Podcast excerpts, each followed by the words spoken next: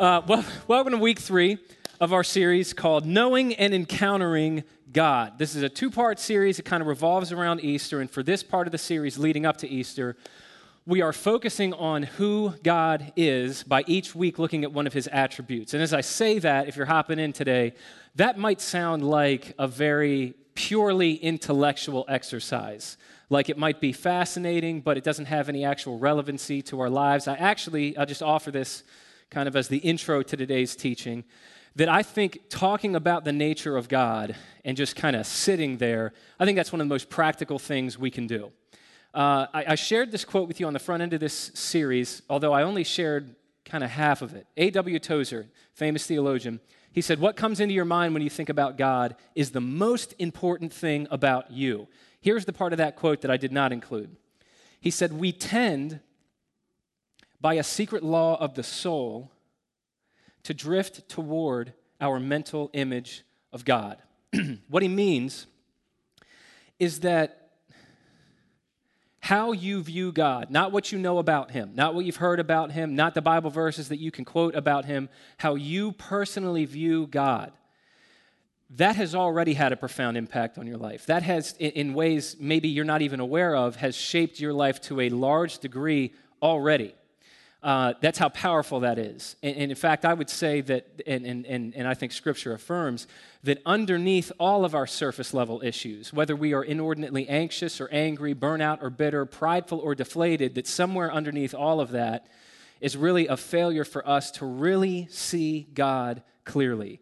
And so, the hope for this leg of the series is that as, as we take time each week looking at these different attributes of God, that we would see Him more clearly, but in seeing Him more clearly, that that wouldn't be just information for information's sake, but it, it would be information for the sake of transformation. So on week one, uh, we talked about how God is a God who can be known. Uh, last week, we talked about how God is a God who, uh, who's sovereign. Today, we're, we're, talking about an attribute of God. Let me just kind of tee this up for a moment here.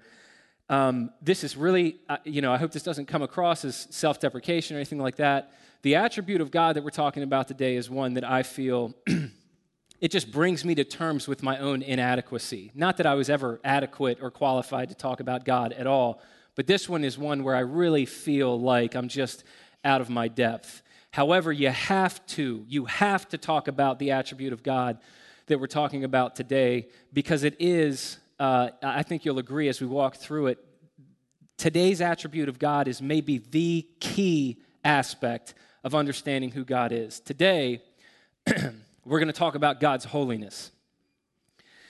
Joshua chapter 5, verses 13, and we'll go through uh, uh, chapter 6, verse 5. It says this When Joshua was near Jericho, he looked up and saw a man standing in front of him with a drawn sword in his hand. Joshua approached him and asked, Are you for us or for our enemies? Neither, he replied. I've now come as commander of the Lord's army. Then Joshua bowed with his face to the ground in worship and asked him, What does my Lord want to say to his servant? The commander of the Lord's army said to Joshua, Remove the sandals from your feet, for the place where you're standing is holy. And Joshua did so. Now, Jericho was strongly fortified because of the Israelites, no one leaving or entering. The Lord said to Joshua, Look, I've handed Jericho, its king, and its fighting men over to you. March around the city with all the men of war, circling the city one time. Do this for six days. Have seven priests carry seven ram's horn trumpets in front of the ark. But on the seventh day, march around the city seven times while the priests blow the trumpets. When there's a prolonged blast of the horn and you hear its sound, have all the people give a mighty shout. Then the city wall will collapse and the people will advance, each man straight ahead. this is God's word. this is probably a passage that you, you haven't spent a great deal of time in, but I like it uh, for, the, for the topic that we're looking at today because in this passage, what happens is Joshua comes to see and understand the holiness of God in a way that not only immediately, uh, but in a lasting way changed him. And so the hope is that as we dig into this passage and what it shows us about who God is, and specifically this aspect of his holiness, that it would have the same impact for us. And what I'd like to do is, is um, really answer three questions. First, what is the Bible talking about when it, when it says that God is holy? Uh, secondly, what does it mean when it's calling us to be holy? Thirdly, how on earth is that possible? So we'll start and, and uh, kind of just recap the story a little bit here since it's so short. Um, first half of verse 13, it says, uh, When Joshua was near Jericho, he looked up. So let me just give some context here. This is important to really get into Joshua's sandals here. Um, about 40 years before this, God delivered the nation of Israel from slavery in Egypt. He brought them through the wilderness right to the border of the promised land, literally the land he promised them. Uh, of course, that land was occupied, and they weren't the residents were not just going to you know give it to Israel. They were going to have to fight for it if they wanted it. And so Israel sent 12 spies into the land. Uh, Ten of the spies came back, and they all essentially said the same thing, which was this isn't going to work. They saw the size of the people, they saw the size of the cities, they saw the uh, the fortif- fortification of the cities, the technological marvels, and they, they just they looked at that and they looked at themselves and they said, "Hey, there's just no way we win this fight." Two, only two of the spies actually believed that God would give them the victory. One was a man named Caleb. The other one is the main character of this story, Joshua.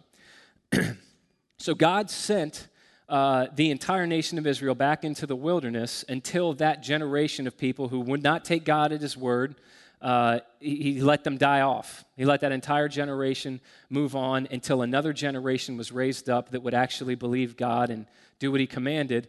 Uh, and so here Joshua is. He's now 40 years older. Uh, we don't know how young he was when he was a spy into the land of Canaan. I'm assuming, though, that he was not a child. So no matter which way you look at it, Joshua is not, um, you know, he's not a spring chicken at this point in his life. And so he's now led uh, his people, Israel, into the promised land, which he knew they should have been standing in some 40 years ago. Uh, and he's, he's looking at the first of these great fortified cities that stood between Israel and the promise that God had given him. And, you know, when, when it says that he's, he's, he's near Jericho, he's kind of on the eve of this battle and he's looking up, I don't think it's terribly difficult to get into Joshua's head here. Uh, I'm sure that as, as, as uh, Joshua looked at the city of Jericho, what he was thinking is that as cowardly as those 10 spies were 40 years ago, they were right about one thing, uh, and that's that on paper, Israel does not beat Jericho. Uh, Israel had been enslaved in Egypt for several hundred years. God led them through the wilderness. It's not like they had time to really um, you know, develop technologically or militarily or anything like that. They didn't have some kind of secret wall breaking weapon. And so you look at the city of Jericho, Jericho was, was probably the most technologically advanced city, if not in the world, then certainly in the ancient Near East. Um, and, and Israel simply had no military or technological answer for how they were going to get through the walls of Jericho. So, so uh, Joshua is no doubt wondering how on earth this whole thing's going to play out.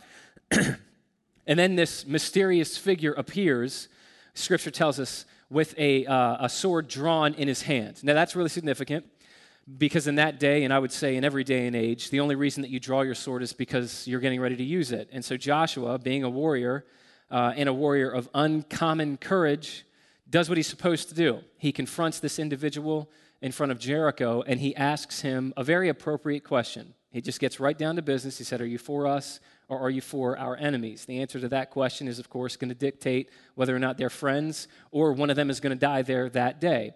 Uh, the figure responds to Joshua very significantly. Uh, my version of the Bible says that, that this figure says neither. Maybe that's what yours says too, but in the Hebrew, that's not what uh, he, he, literally said. Uh, his literal answer is no, uh, which I can't help but find interesting because Joshua asks, Are you for us or are you for our enemies? And this figure says, No. It wasn't a yes or no question. But in answering that way, it's almost as though this figure is saying, Joshua, I'm going to extend a little grace here. You're not even asking the right question. He then identifies himself and says, I have now come as the commander of the Lord's armies. That was basically his way of saying, Joshua, the question is not whether or not I'm on your side, the question is whether or not you're on mine uh, Joshua very quickly and appropriately recalibrated and fell on his face, bowing before this figure, not just as an act of respect, but scripture says that he did so as an act of worship, uh, which again is a big deal because as an Israelite man, uh, Joshua would have known probably the number one rule of being an Israelite is you don't worship anybody who is not God. And so the fact that he was willing to do that shows that he knew who he was standing in the presence of that day. And of course, this figure did not correct him or reprimand him. He accepted it, and, and he says something that you've probably heard in Scripture before. He tells Joshua, Take off your sandals because the place where you're standing is holy. So that sounds familiar to you. It's because this story is almost, um, well, I wouldn't say almost, it is. It's a deliberate recap of God's interaction with Moses so many decades before. And if you kind of compare and contrast the two stories, um, it's undoubtedly that we're that, that Scripture's trying to get us to, to kind of hold those two stories alongside each other. Because in, in both cases, God met with these people, Joshua and Moses, after a 40 year period. You know, Joshua had to lead the nation of Israel 40 years in the wilderness. Moses actually was in exile in Midian for 40 years after killing an Egyptian uh, uh, taskmaster. Uh, so God met with them after a, a, period of 40 years. God met with them when they were alone. God appeared to them both uh, in a way that was both awe inspiring and threatening at the same time. God told both of them to remove their sandals, but this is what, what I want to draw our attention to for the purpose of this teaching. Um, the first thing that God, uh, uh, the first attribute that God drew attention to of himself regarding Moses and Joshua, the first attribute that he mentions about himself is his holiness. He didn't say, uh, remove your sandals because this place is filled with love. He didn't say it's filled with wisdom, uh, power, or even glory. He said, Joshua, remove your sandals because the ground that you have found yourself on because of my presence has been made holy. This is a theme that you see all throughout Scripture in God's dealing with people, that, that uh, most of the time, the attribute of God that is referred to first and his attribute that is referred to most is his holiness. Uh, and so that kind of leads us to, to the first question I wanted to get at today. Um, maybe it's a question you've asked yourself before, but what is the Bible actually telling us when it says that God is holy? What does it mean that God's a holy God? Uh, I said this to the 9 a.m. I, I, I, could have polled you know, the, the audience at the 9 and the 11 a.m. services today, probably gotten several hundred different answers, and, and probably most, if not all of them, would have been right. Because holiness is a very exhaustive, expansive concept. It means a lot of things at once. But there's one specific verse in the Bible where God Himself answers this question for us in a really helpful, succinct way. It comes from the mouth of the prophet Isaiah in, in uh, it's Isaiah chapter 40, verse 25, which says, Who will you compare me to, or who is my equal? asks the Holy One. So when the Bible tells us that God is holy, what, what that means first and foremost is that God is incomparable. A word that literally means he is without equal in quality or extent. He is matchless. And if you think about it, the commander of the Lord's army gets that idea across to Joshua in a really subtle way because Joshua asked the question Are you for us or are you against us? Are you for our enemies? What Joshua was trying to do is, is it, it was a smart thing. It was the, probably the smartest thing to do. He's trying to figure out uh, what camp to place this figure in. He's trying to figure out what category I can place you in because once I can figure that out, I can know how to approach you. He's saying, Are you for us? Are you like us? Are you one of us? Or are you for them? Are you like them? Are you one of them? And when this figure said no, he spoke that way because the, the God of the Bible cannot be placed into a category. The God of the Bible cannot be compared to anyone or anything. He is utterly, entirely incomparable. Uh, and, and, and one of the kind of the, the aspects of his incomparability is the fact that God, you know, we're told over and over in Scripture, is a being that is entirely without imperfection.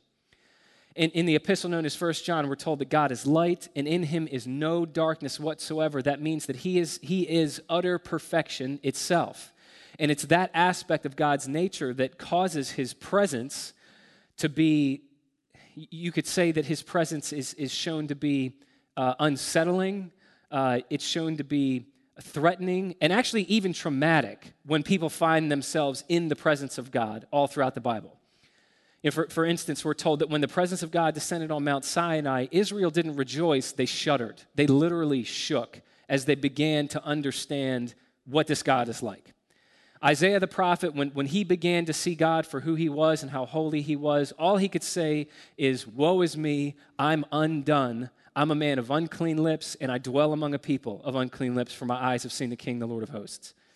When, when Peter began to understand who Jesus was, you know, standing on his boat in the Sea of Galilee. His boat was filled with fish at the time. Scripture says Peter simply hit the deck, literally buried his face in those fish, not the best smelling creature in the world, and all he could say was, Depart from me, I'm a sinful man, O Lord. And here, in keeping with all of that, Joshua simply hits, he just, he just falls on his face. That response makes sense when you understand that God being holy means that he is utterly incomparable in his perfection. Because when imperfect people enter into the presence of perfection itself, it causes us to come to terms somewhat painfully with how utterly imperfect we are. Before I move on from this first idea, uh, I heard this this week and this, I thought this was fascinating. Jonathan Edwards, when he spoke about the holiness of God, he pointed out that one of the things that makes this particular attribute of God unique is that when you hold up God's holiness alongside basically every other one of his attributes, and I, I, think this is true, that you can do this with every other attribute, he said it's possible to be attracted to every other one of God's attributes for wrong reasons. For instance, you could be attracted to the love of God just because you're lonely and you don't want to be lonely anymore, and maybe God will fill that need. That's great. You could be attracted to uh, the mercy of God because you're tired of hating yourself and you're tired of feeling condemned and guilty and ashamed all the time, and God will take that away because He's merciful. Great. You could be, you could be attracted to the wisdom of God because you're faced with some really difficult to navigate situations you know, in your life right now. You can be drawn to the power of God because you want Him to do something for you.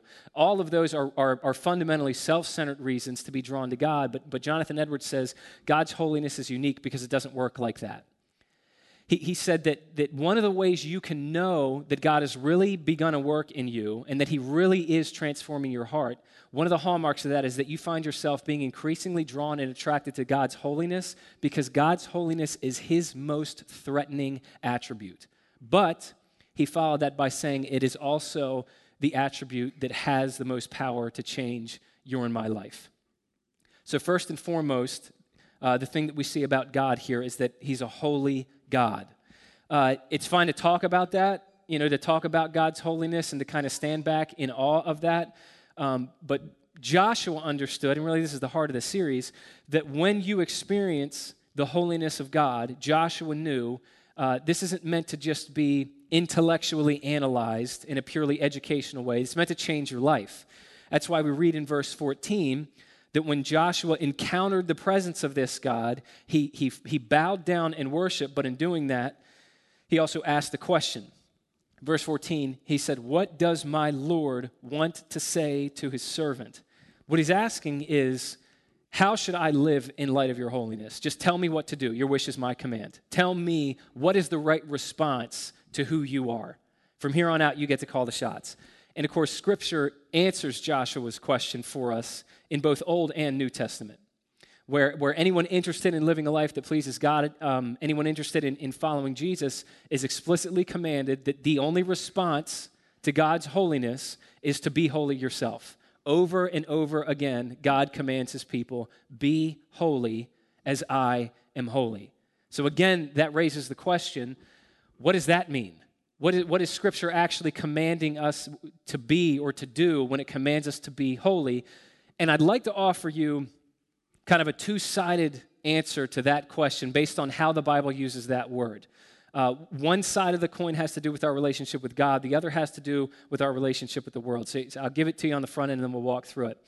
First off, holiness means being exclusively devoted to God and on the other side of that, it means being entirely distinct from the world. That's what holiness is exclusive devotion to God, entire distinction from the world. So, so, we'll walk through that one at a time. First off, holiness means being exclusively devoted to God. Here, here's a question that you probably have not spent a great deal of mental energy on. So I, I'll just ask it for you because it specifically shows up in this story. Why does God have an issue with footwear?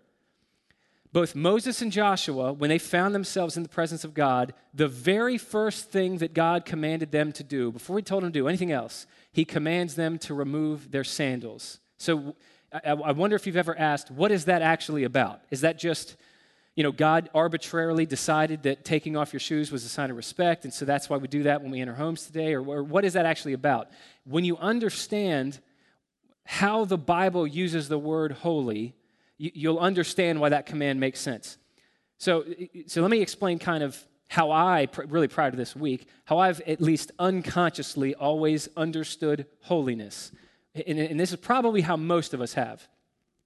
Usually, when we talk about holiness, when you see how other people use it in a sentence, we, we're really talking about morality. You know, holiness means you do good stuff, you don't do bad stuff. You know, God's holy means God doesn't sin. Be holy means you shouldn't sin either. So we connect holiness with morality.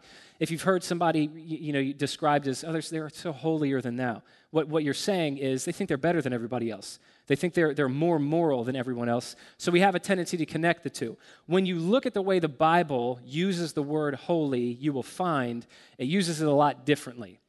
Uh, in this work, uh, or this week, in, in preparation for this teaching, I did a word study on how many times the word holy shows up in the ESV, the English Standard Version of the Bible. What I found is it shows up 665 times in 595 verses.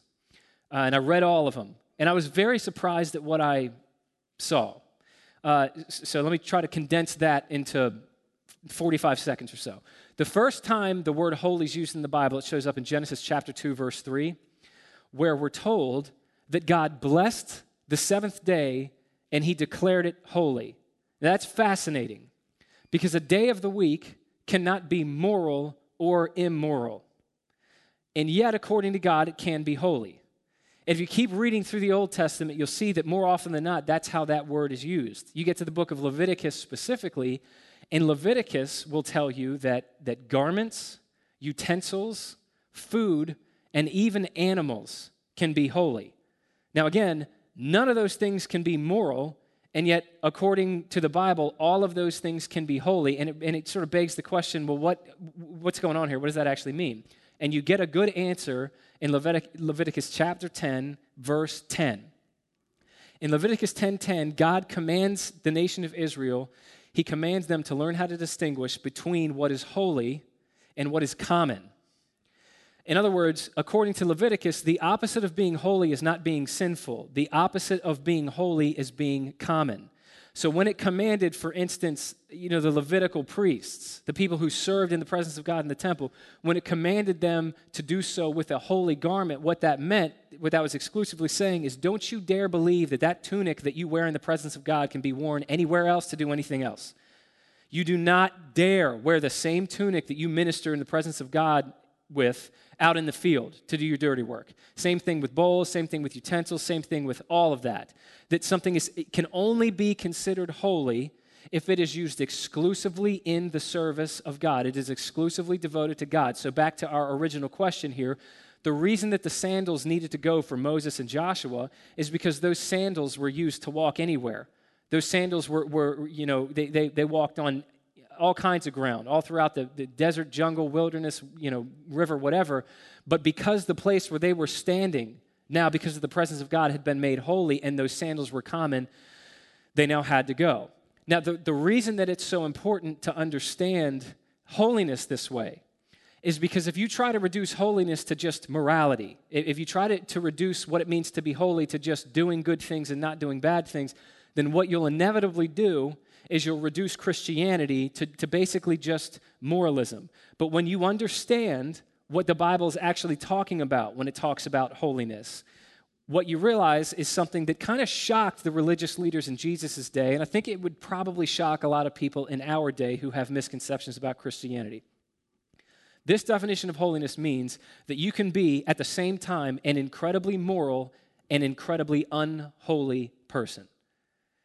You, you can be a person who is abounding in good works that, you know, checks every box and, and crosses all your T's and dots your, your I's. You can be extremely moral and yet extremely unholy at the same time, which, if you're interested, is basically the biblical definition of a Pharisee.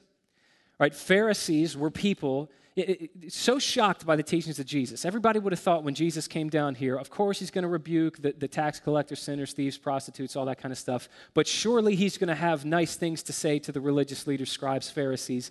And yet, what you see in, in, in Jesus' ministry that people just could not wrap their head around, at least the religious leaders couldn't, is that Jesus seemed to reserve his harshest rebukes not for the people living openly sinful lives, although he certainly spoke against that, but his harshest rebukes seemed to be reserved for the people who were living religiously hypocritical lives.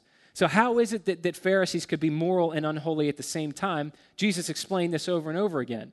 He explained that it, the reason for that is because when they gave, and when they prayed, and when they fasted, and when they served, and when they did all of their religious duties, they were doing so for the reason that all merely religious people do moral things so they could look good in the eyes of other people and feel good about themselves. And so what Jesus was getting at is that the heart of their morality, it was never born of a devotion to God. It was really just a manifest a religious manifestation of their own devotion to themselves. It was self-centeredness with spiritual lipstick on is what it was. And because of that, far from being pleasing to God, it was actually unholy.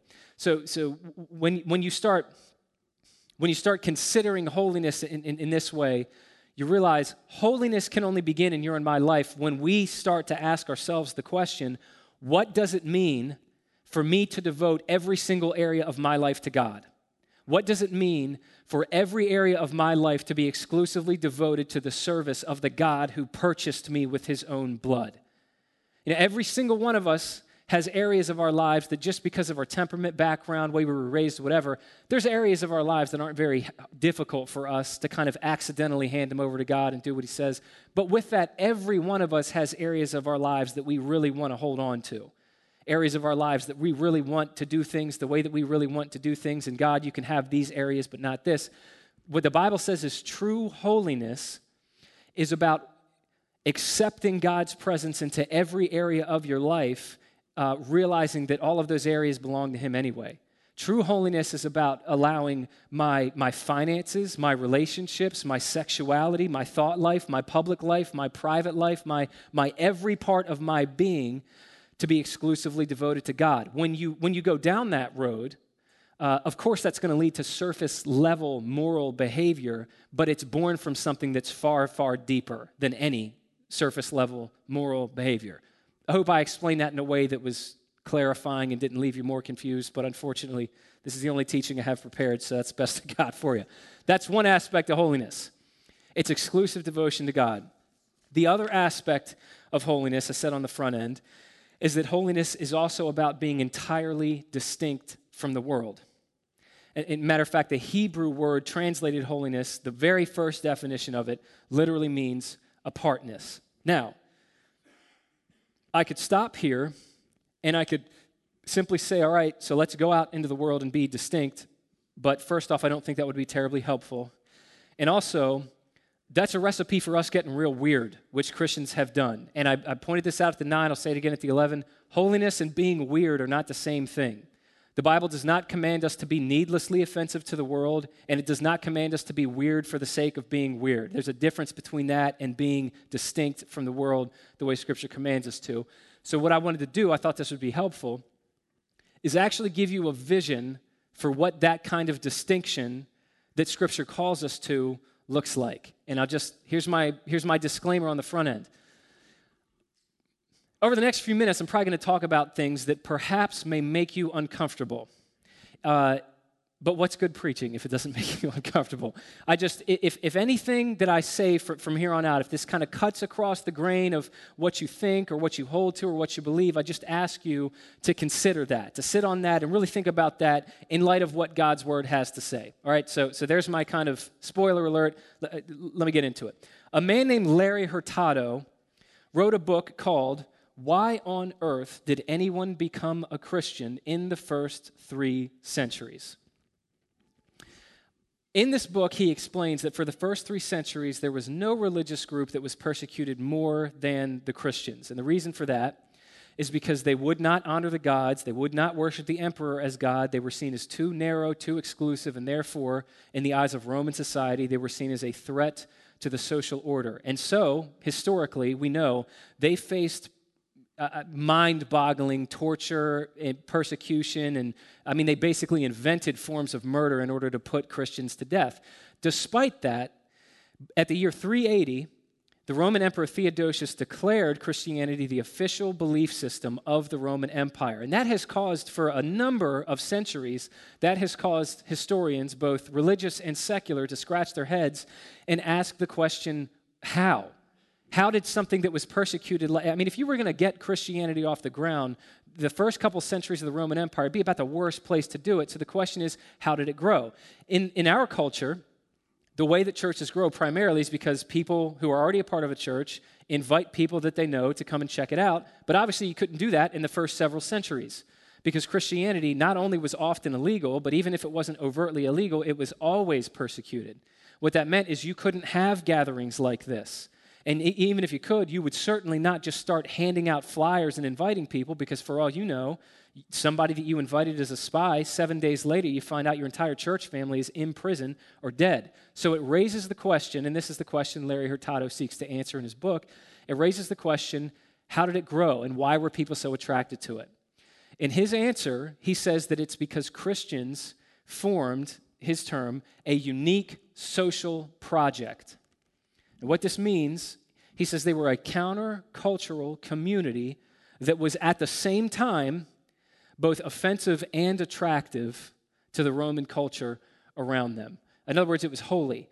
Uh, and, and, while a lot of things have been pointed out and could be pointed out about, about the, the early church, the first followers of Jesus, what I want to do is just take some time uh, walking through the five things that he says set them apart from the culture around them.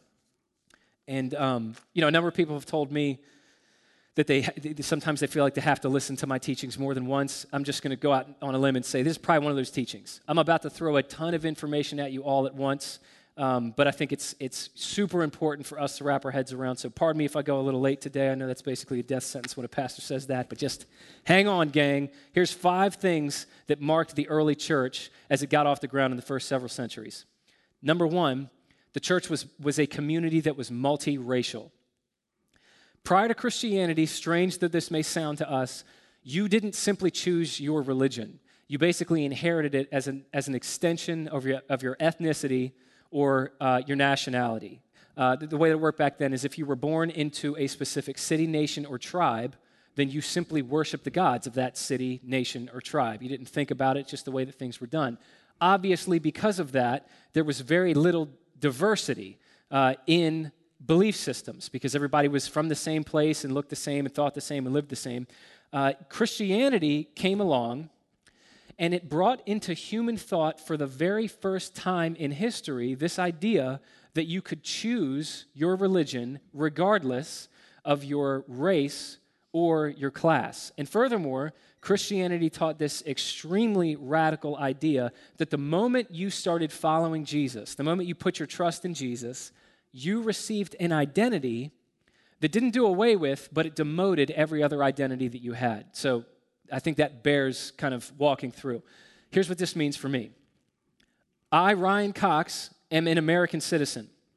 Uh, I'm white, I'm a male, I'm a husband, I'm a father, I'm a whole bunch of other things.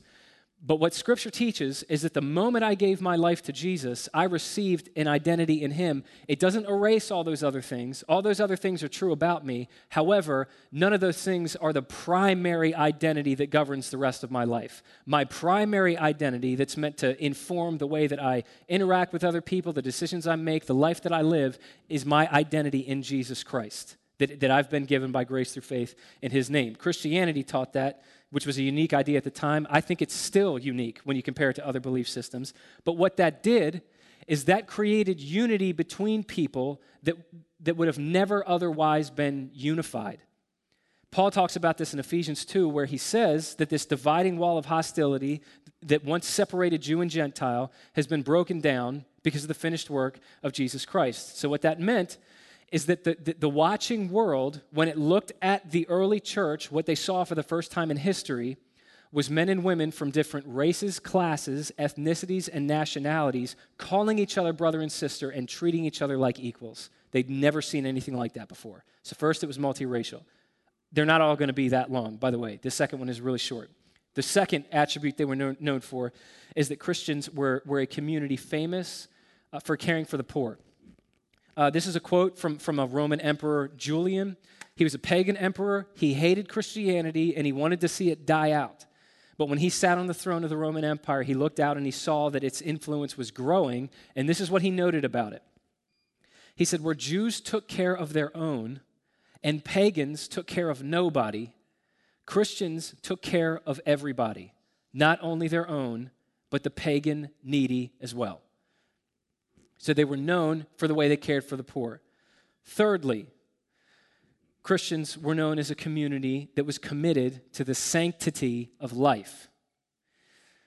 Now, abortion as we know it uh, was, was almost unheard of in the Roman Empire, if only because it was incredibly dangerous. But a practice that was extremely common in the Roman Empire, you may have heard, heard of this before, was called infant exposure. Basically, the way that it worked is if you had a child that you did not want, you would simply expose that child, literally leaving them outdoors exposed to the elements, where one of two things would happen to them. They would either die being exposed to the elements, or extremely commonly, they would be picked up by traders uh, and then sold either into slavery or prostitution. There, we, we, we actually we have letters that have survived from the Roman Empire where a man, I think he was in modern day Egypt, was writing to his wife back in Europe and she was pregnant. And in the letter, he said, If you deliver while I'm away, if, if our child is a daughter, expose it. If it's a boy, keep it. And that wasn't out of the ordinary, that was just the way that you did things back then. But in that culture, I say all this to say that in that culture, Christians uh, were known to find the places where they knew infants were being exposed because it tended to happen in specific areas. They would take those children in and they would raise them as their own. Why? Because they believed in the sanctity of life. They believed that every man, woman, and child was a person of infinite worth, dignity, uh, and, and value simply because they were marked as made in the image of their Creator. So they were famous for the way they were committed to the sanctity of life. Fourth, I only got five, so hang in there with me. Fourth, they were known as a sexual counterculture. Roman culture insisted that married women abstained from sex outside of marriage. They insisted on that. However, uh, in Rome, it was not only accepted but even expected that men would basically have sex with whoever they wanted to, as long as it was, it was with someone lower on the status, uh, status ladder than them. Basically, Rome viewed uh, sex as an appetite. It wasn't good, it wasn't bad, it was simply something that when you felt it, you fulfilled it kind of thing. And so it, it, was actually, it was common that, that in, in Roman culture, if a man higher on the status ladder demanded sex from someone lower than them, in a lot of cases they couldn't, they actually could not refuse him. Now, I don't have to elaborate on how profoundly that impacted the lives of women and children in the Roman Empire.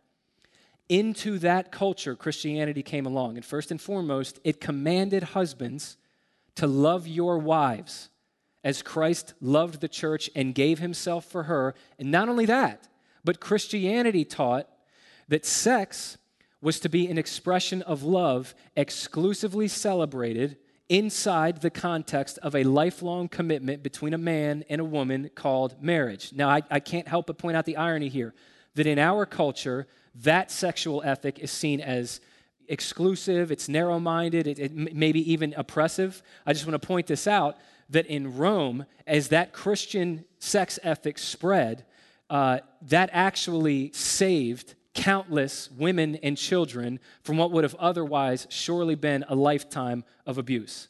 So, fourth, they were a sexual counterculture. Fifthly, lastly, and this one will be quick, it was a community of forgiveness uh, and, and reconciliation. You may have heard me say this before. Rome was a shame and honor culture. And in a shame and honor culture, when somebody hurts you, you hurt them back. And you hurt them so badly that it teaches everybody else never to mess with you again. That's just the way that you did things.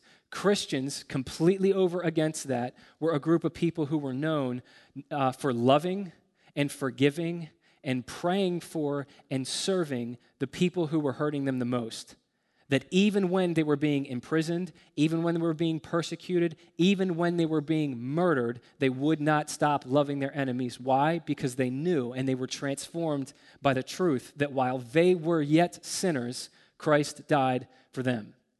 All right, those five things, what I wanted to walk you through. I know that's a lot, but let me just um, let me make an observation here. People, what people have pointed out when you look at those attributes of the early church that it is basically impossible to place them in a single category.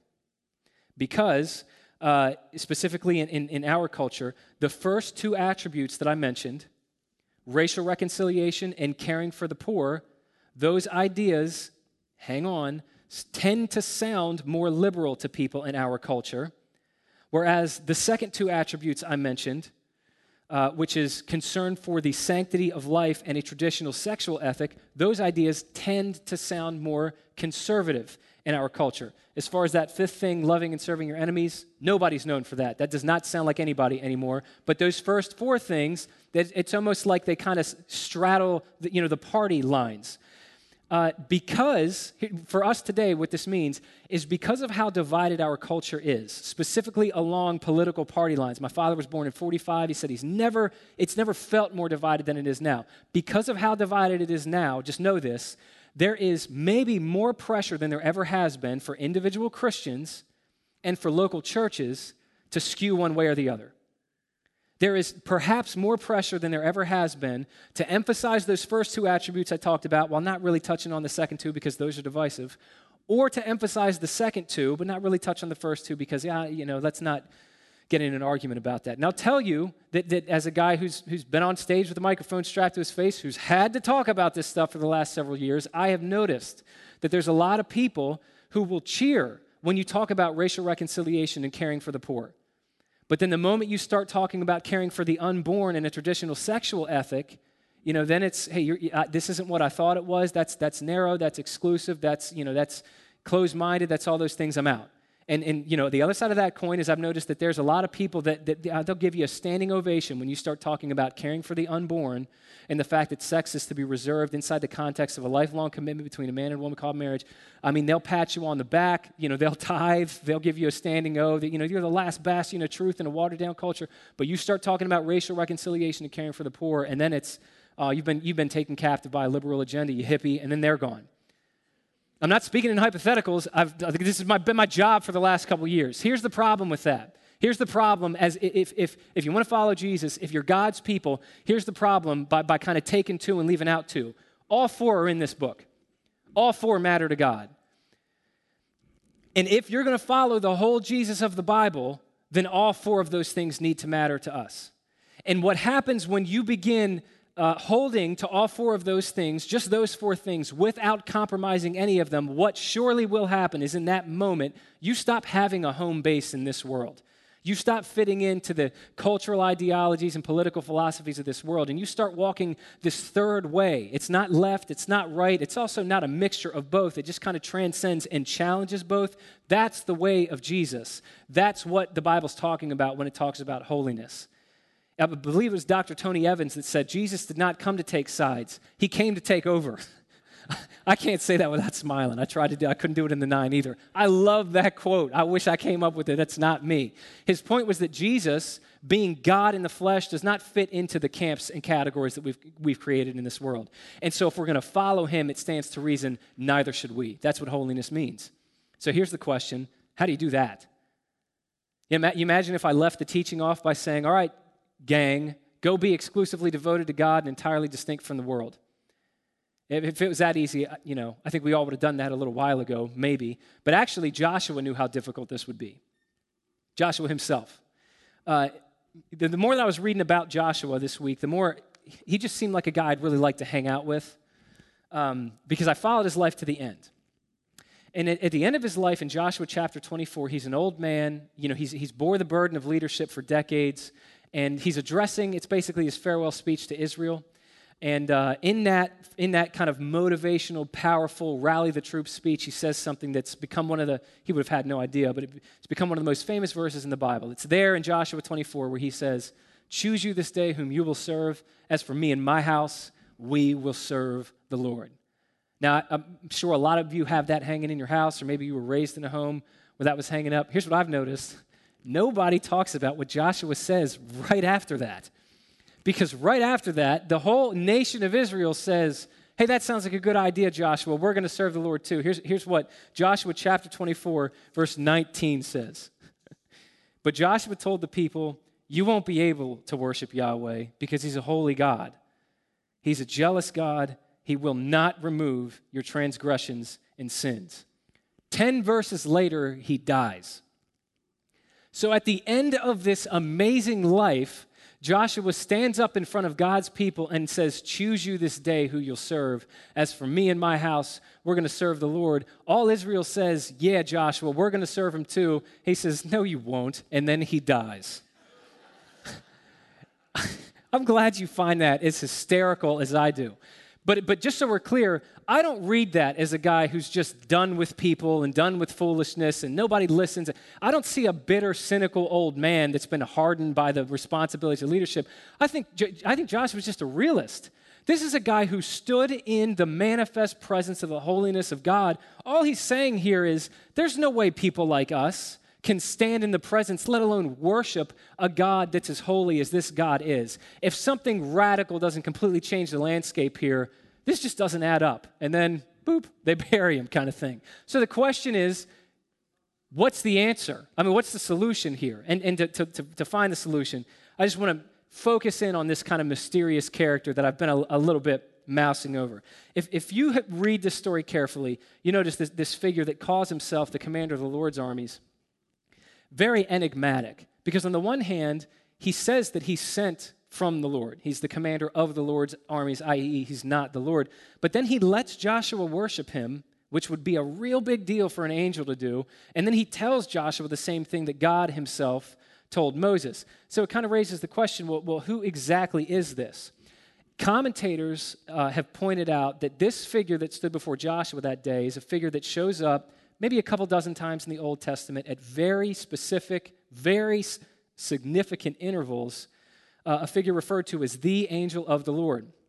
Now, there's a lot of times angels show up in the Bible, but every once in a while, you come across a figure who's not an angel of the Lord, he's the angel of the Lord. And every time he shows up, and this is no exception, he's always portrayed deliberately as a paradox because it always says the angel showed up and said this or did that, but then if you keep reading the story, it'll say it was God who showed up and said this or did that. So this figure is deliberately portrayed as both identical with God and yet distinct from God. So for all my Bible scholars out there, just ask is there anyone else you can think of in the entire Bible that's referred to as being both equal with God and yet distinct from God at the same time? Alec Motyer is a uh, Irish biblical scholar, and he couldn't phrase it better than this. There's only one other person in the Bible who's both identical with, yet distinct from the Lord. One who, without abandoning the full essence and prerogatives of deity or diminishing the divine holiness, is able to accommodate himself to the company of sinners, and who, while affirming the wrath of God, is yet a supreme display of his outreaching mercy. The angel of the Lord cannot be understood except as a pre incarnate appearance of Jesus Christ himself. The commander of the Lord's armies was Jesus Christ before he was born as a human being. He himself is the solution uh, to the problem that this encounter raised for Joshua that he couldn't even find a solution to at the end of his life because, just like he did for Joshua, he knocked down walls for God's people. Only when Jesus arrived here at Calvary the walls he knocked down were not walls surrounding a city, it was walls that kept us out of the presence of a holy God. In, in Matthew, Mark, and Luke's gospel accounts, all three of them were told there's a very specific thing that happened as soon as Jesus died on the cross. All three of their accounts tell us that when Jesus, the moment he died, the curtain of the temple was torn in two from top to bottom. That was a 60 foot high, 30 foot wide curtain that separated two rooms the holy place from the most holy place, also known as the Holy of Holies. And the fact that that curtain tore the moment Jesus Christ died is the Bible's way of telling us that a way had finally been made for people to stand in the presence of a holy God. And that way was none other than Jesus Christ himself, who said, I am the way, the truth, and the life. No man comes to the Father except through me. And the only reason any of us can dare enter into the presence of this holy God that Joshua stood in the presence of that day is because when Jesus came here for us, he came not as a commander, but a carpenter. Not with a sword in his hands, but with nails through his hands. Not to destroy his enemies, but thank God to die for them by grace through faith in the name of Jesus, now a bunch of people like us can enter into the presence of a God like this. Let me call the worship team up. We're going to close with this. I said on the, on the back end of our time last week that the heart of this series is more than just amassing intellectual information, that these, these stories and what they reveal to us about God would really change the way that we live. So let me just end today by trying to apply this truth to your heart. I just want to draw one implication from it. When you zoom out from this story and you look at what happened with Jericho, what happens here is Joshua is given the courage to stand before the walls of Jericho. Those walls represented the, the greatest power of his day, an obstacle that he had absolutely no answer for in and of his own ingenuity or strength. Joshua, what we see here, is he had the courage to face those walls because he knew that his God was fighting for him. I just want to remind you today because I really believe if Joshua were here, knowing what we know now, this is exactly what he'd say. You know so much more than Joshua knew. You know better than Joshua knew.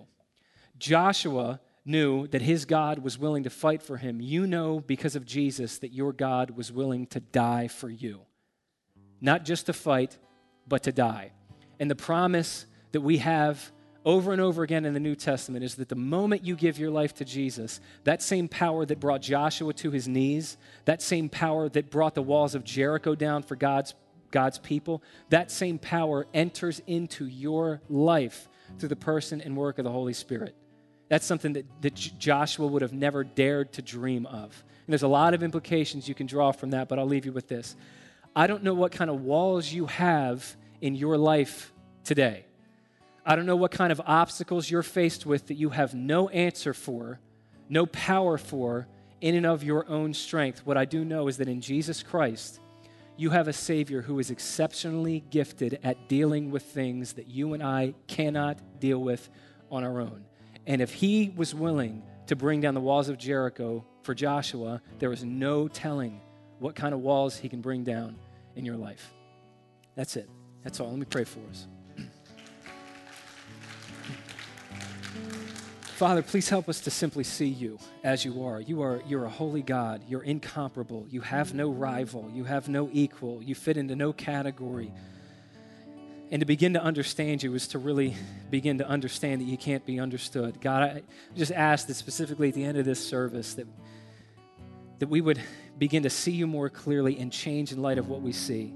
That your holiness, would translate to us living lives of holiness, that we would walk out of this place changed by grace through faith in the name of Jesus. Amen.